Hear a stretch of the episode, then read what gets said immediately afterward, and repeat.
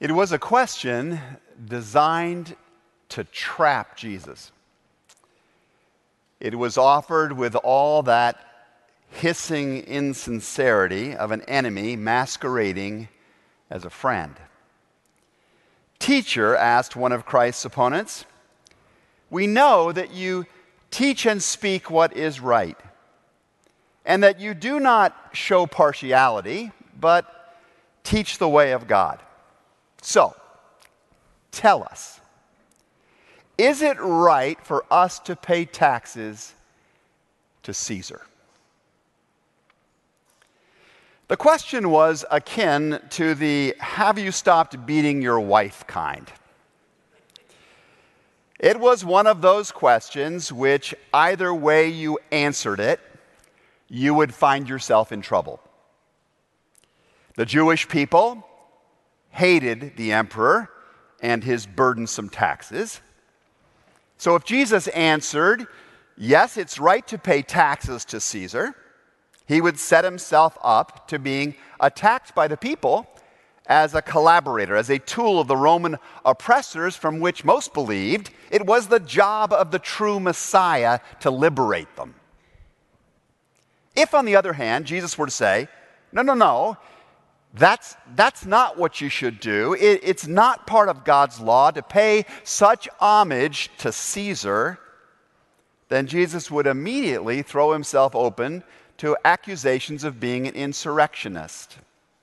He would give his enemies the ground that they sought, as verse 20 makes clear, to hand him over to the Roman governor. They were looking for an opportunity to turn Jesus over to the Roman powers and to the grisly judgment that was always rendered upon those who challenged the authority of Caesar. Christ's foes and his friends alike, I'm sure, waited breathlessly for Christ's response. How was he going to get himself out of this one? They would have thought. And then Jesus spoke up. Show me a denarius, he said. And I picture someone in the crowd fumbling his way uh, through the money purse or pockets and then handing Jesus a coin. And on one side of the denarius, the largest uh, coin in the realm, on one side of it was the image of the emperor himself circled by an inscription which read, and I quote, Tiberius Caesar, son of the divine Augustus. I imagine Jesus holding up the coin. Whose portrait and inscription are on it? He asked. Why, Caesar's, they replied. Jesus said to them, Then give back to Caesar what is Caesar's and then I'm guessing Jesus flipped the coin over, exposing the side which bore the image of the emperor's mother, along with the words highest priest. It expressed the Roman belief that Caesar was worthy of worship. And I picture Jesus saying, concluding the conversation with steely voice, and be sure to give to God what is God's alone? It was a remarkable answer, really, not simply because it displayed the genius of Jesus in getting himself out of a jam, but even more so because of what these words still have to say about the relationship between the kingdom of God and the empires of man. We wonder ourselves about this relationship, or ought to, I think. We struggle sometimes to sort out uh, the relationship between piety and politics. Maybe especially around uh, days like this one, Independence Day, or around election times. Maybe especially when moral decline seems evident in the world around us, or when earthly courts or congresses appear to be struggling to uh, find the ethical judgment or the coherence or the persuasive power to advance what seems to us to be the highest kind of goods, we wonder What's the right relationship between spirituality and statecraft, between personal faith and public life, between God and Caesar, or as I've entitled today's message, between the cross and the crown? Well, on this Nation Under God Sunday, I, I want to try to offer some perspective on these things. I, I can't tie it up neatly in a bow for you. I just want to give you some thoughts to hold, uh, some tensions perhaps to manage, as together we try to discern what it means for us to be faithful ambassadors of Jesus in our time. And I think to get to an answer to the relationship between cross and crown, we need to ask an even more primary question first, and that is how are Christians meant to view government in the first place? Well, if you take the scriptures seriously, you will know that first and foremost, Christians are called to view the institution of human government as a gift of God. Depending on your political preference or who is in office at any given time, a statement like that may be harder to buy into. It may seem naive at times to look at the government as a gift of God. We've been living through such a time of profound controversy when it comes to earthly administrations. It has become all of the rage to mock and to mistrust those in politics. It's very, very tempting to give into the cynicism that is all around us today, but God's word says we must not do that as Christians.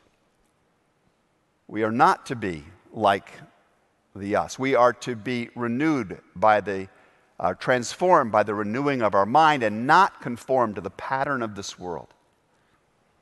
Christians are called to view government, even imperfect governments, and they're all imperfect.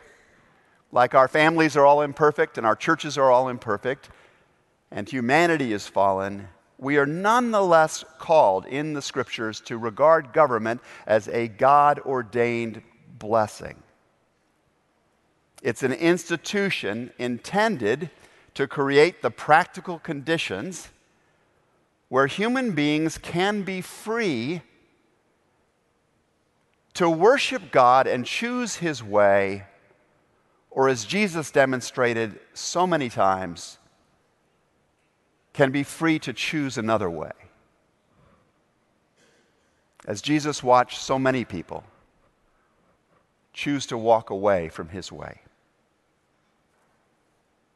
Chuck Colson once wrote When God established ancient Israel as a nation, it is noteworthy that his first order of business was the propagation of law, of government, not just for religious purposes, but for the ordering of civil life.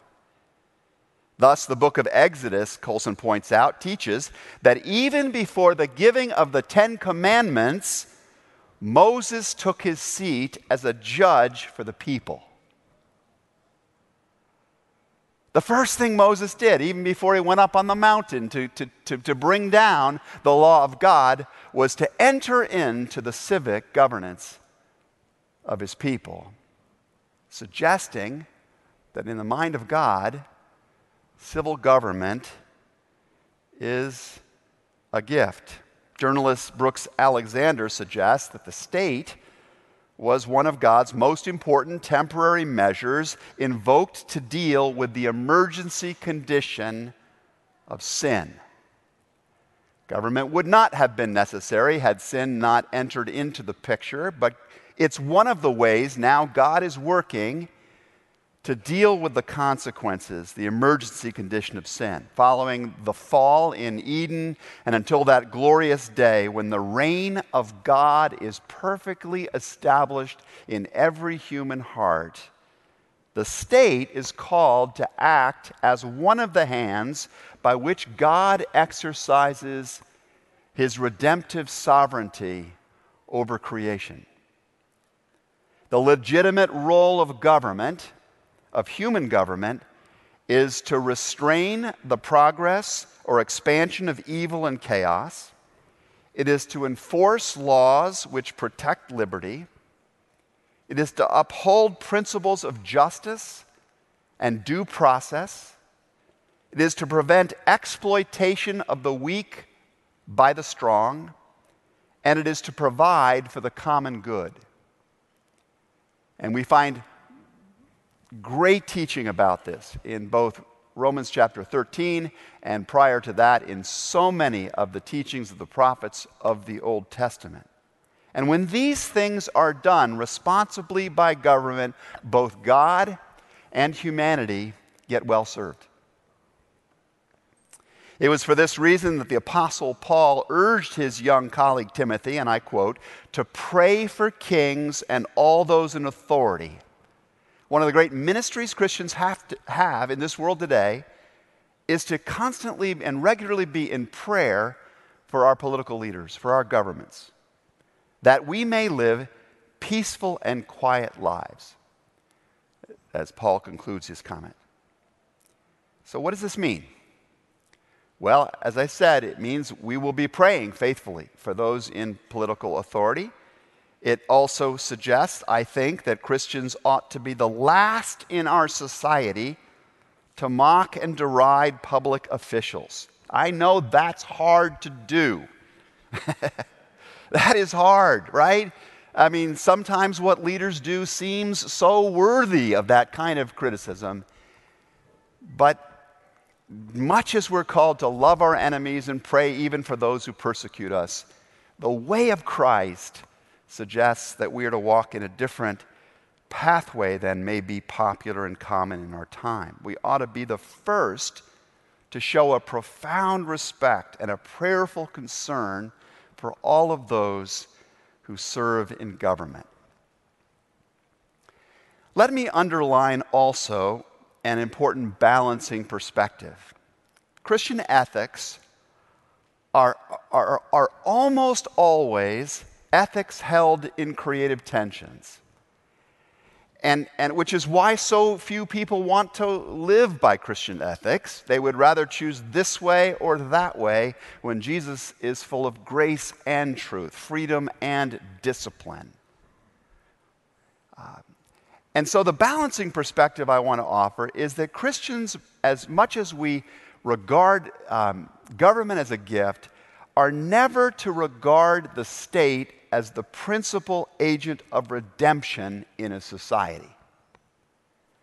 Let me say that again a little differently. We're never to regard government as the primary force for renewal and good in the society. Restrain evil? Yes.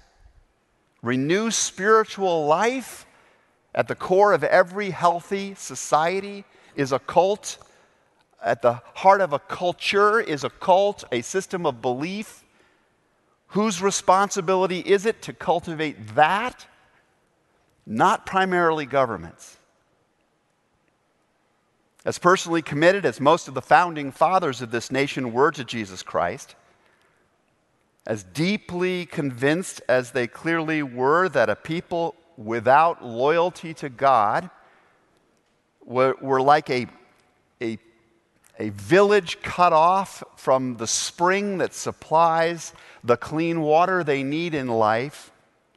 It is also very telling that the founders did not write into the Constitution or the other founding documents of this nation when they could have a mandate that the government be the primary agent for teaching the Bible or leading the people in prayer. While they would roll over in their graves, I think, to see how contemporary society has tried to root religious values out of public conversation, personal experience with the state churches of Europe had made the nation's founders deeply and rightly suspicious of any government that dared to assume the role of pastor to its people. Martin Luther, how many of you have heard that name before? Martin Luther was not a naive man on matters of power. and of piety and of politics. But he once said, and I quote, it is out of the question that there should be a Christian government, even over one land. Martin Luther would challenge Christian nationalism. He would say that this is a myth. This is not a healthy pursuit for Christians. We should not expect that a, that a government would be so Christianized, expect a government to be so Christianized that it would replace the role that God has given to the church. He said, the reason is because the wicked always outnumber the good. And so it will be until Jesus comes again. In his brilliant book, Kingdoms in Conflict, Chuck Colson offers a similar warning against the kind of utopian visions that sometimes we get seduced into thinking will come as a result of the fusion of our faith and politics. Every time a government has stepped outside of its God ordained role and tried to play the role of being the spiritual leader of a society, Colson maintains, it has resulted in either an extremely watered down civil religion that is devoid of the power to tr- truly transform, or it becomes a despotic regime that manipulates religion for its own purposes. Colson goes on to remind us that the doctrine of the separation of church and state arose not to protect the state from the church, but rather to protect the church from the state.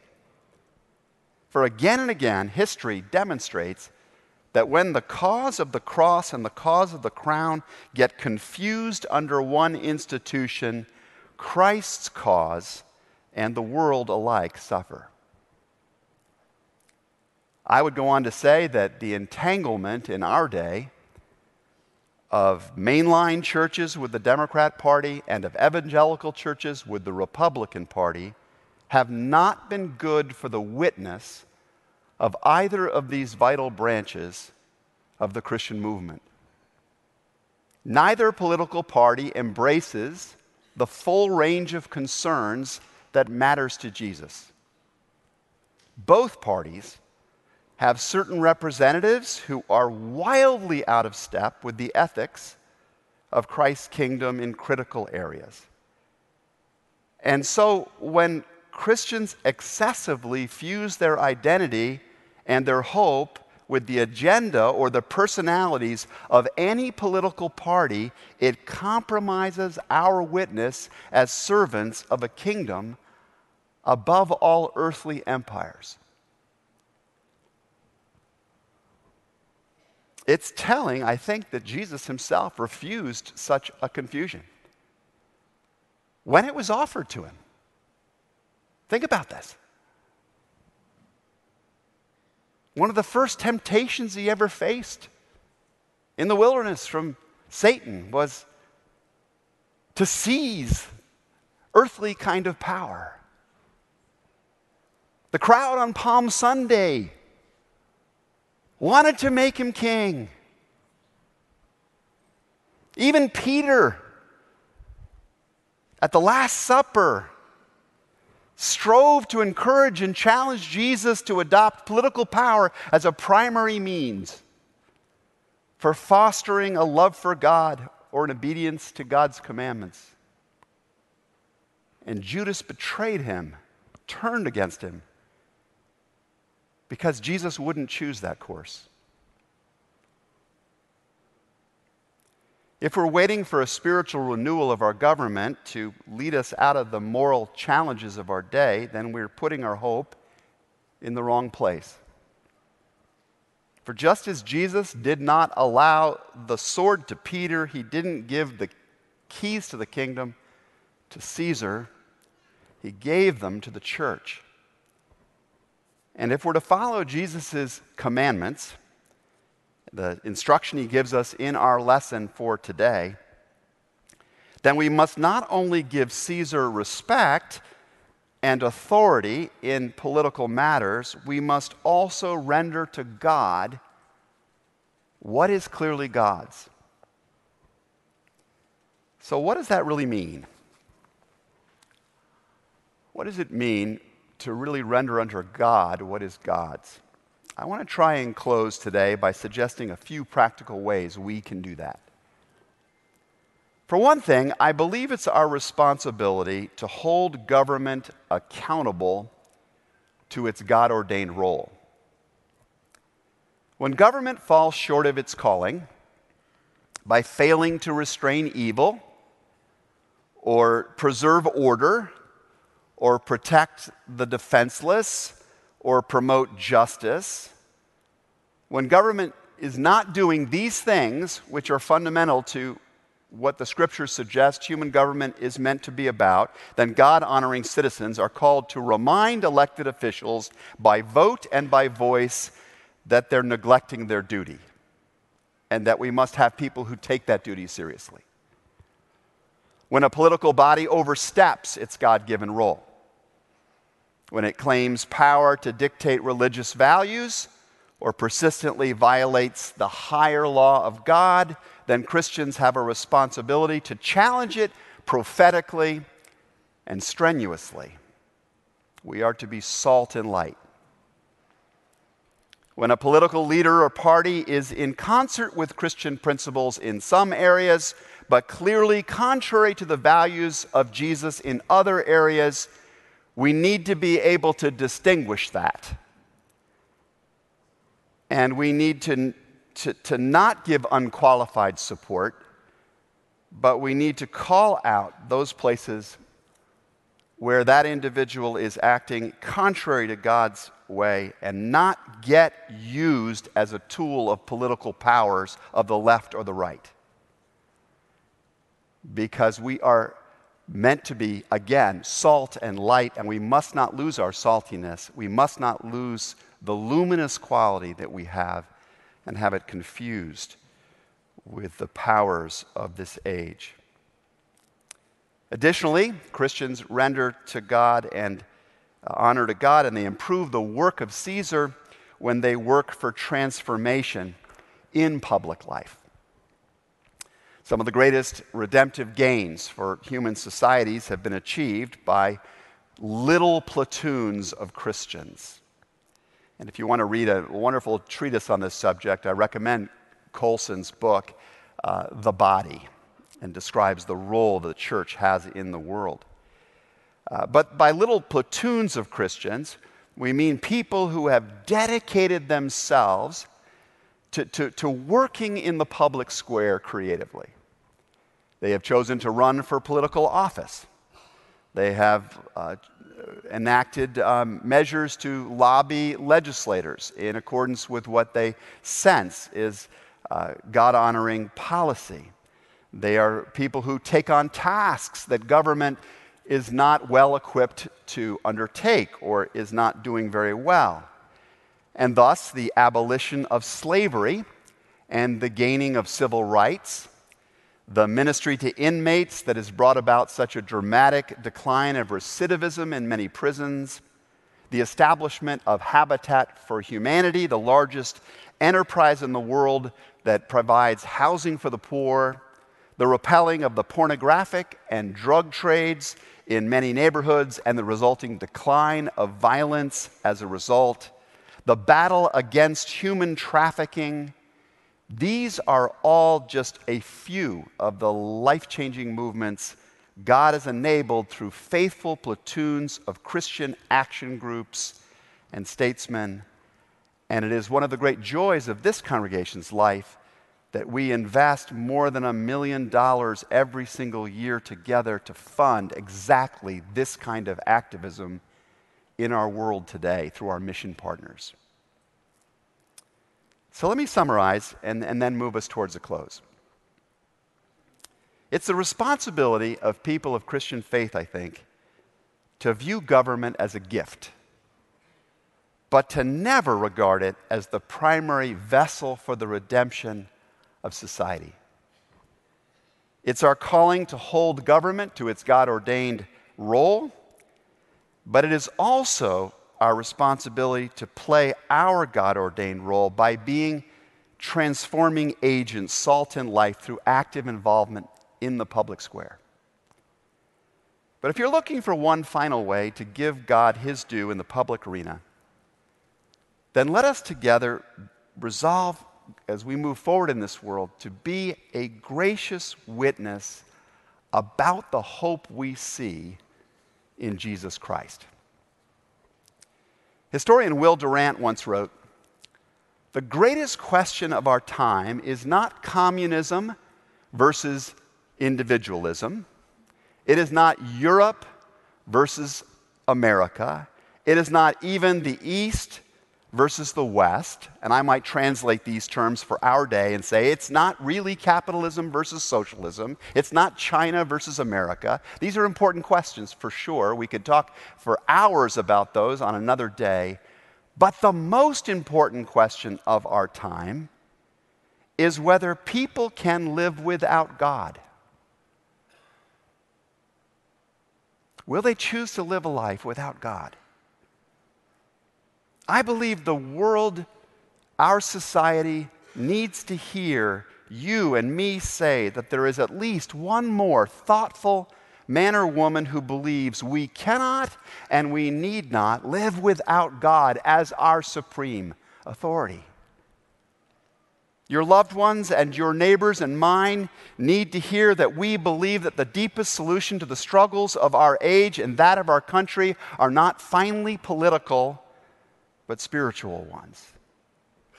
Christians must resist being cowed by the claim that the pluralistic nature of the American populace now requires that discussion of absolute and religious values be canceled on the grounds that they're offensive to some people. That is censorship, not pluralism.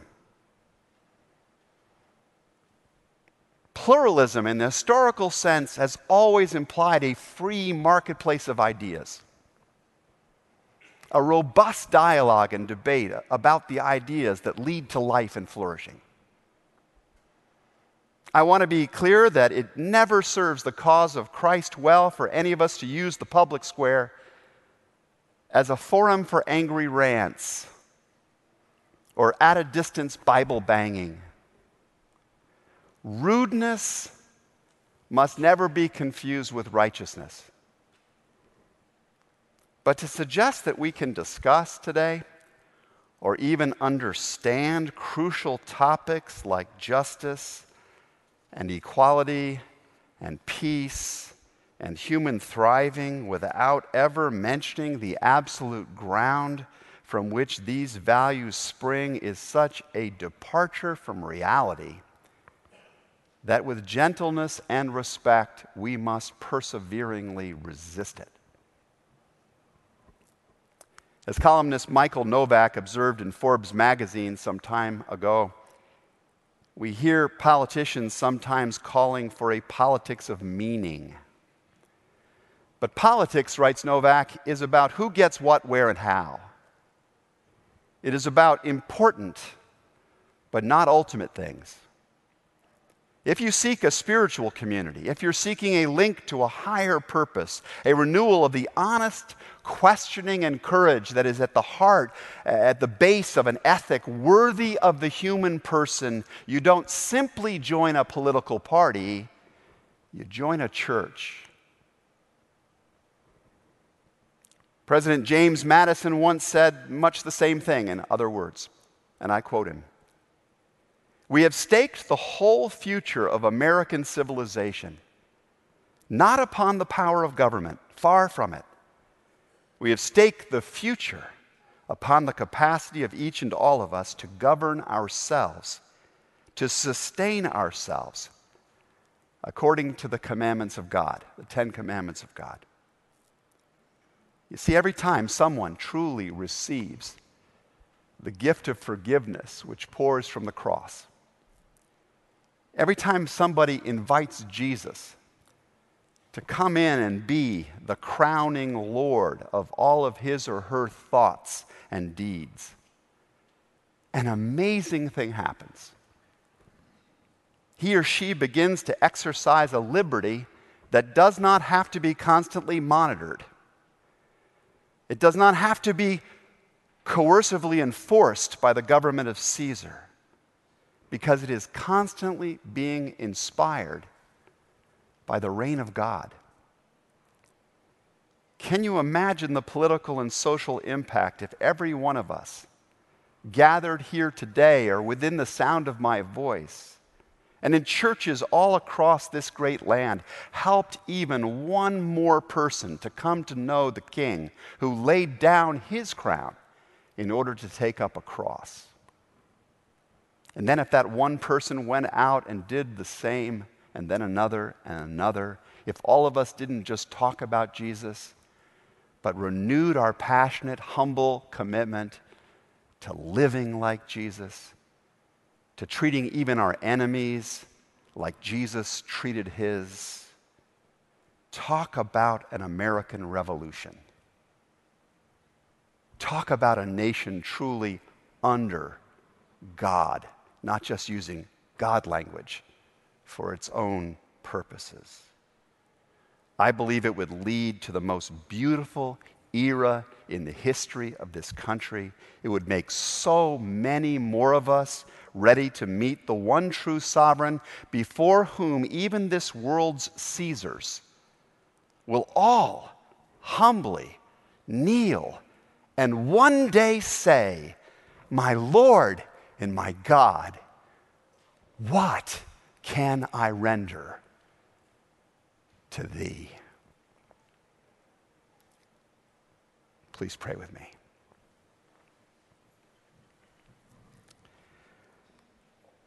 O sovereign God, we come on bended knee before you today, conscious there will come a day when the kingdoms and empires of this earth will melt away before the brilliance of your reign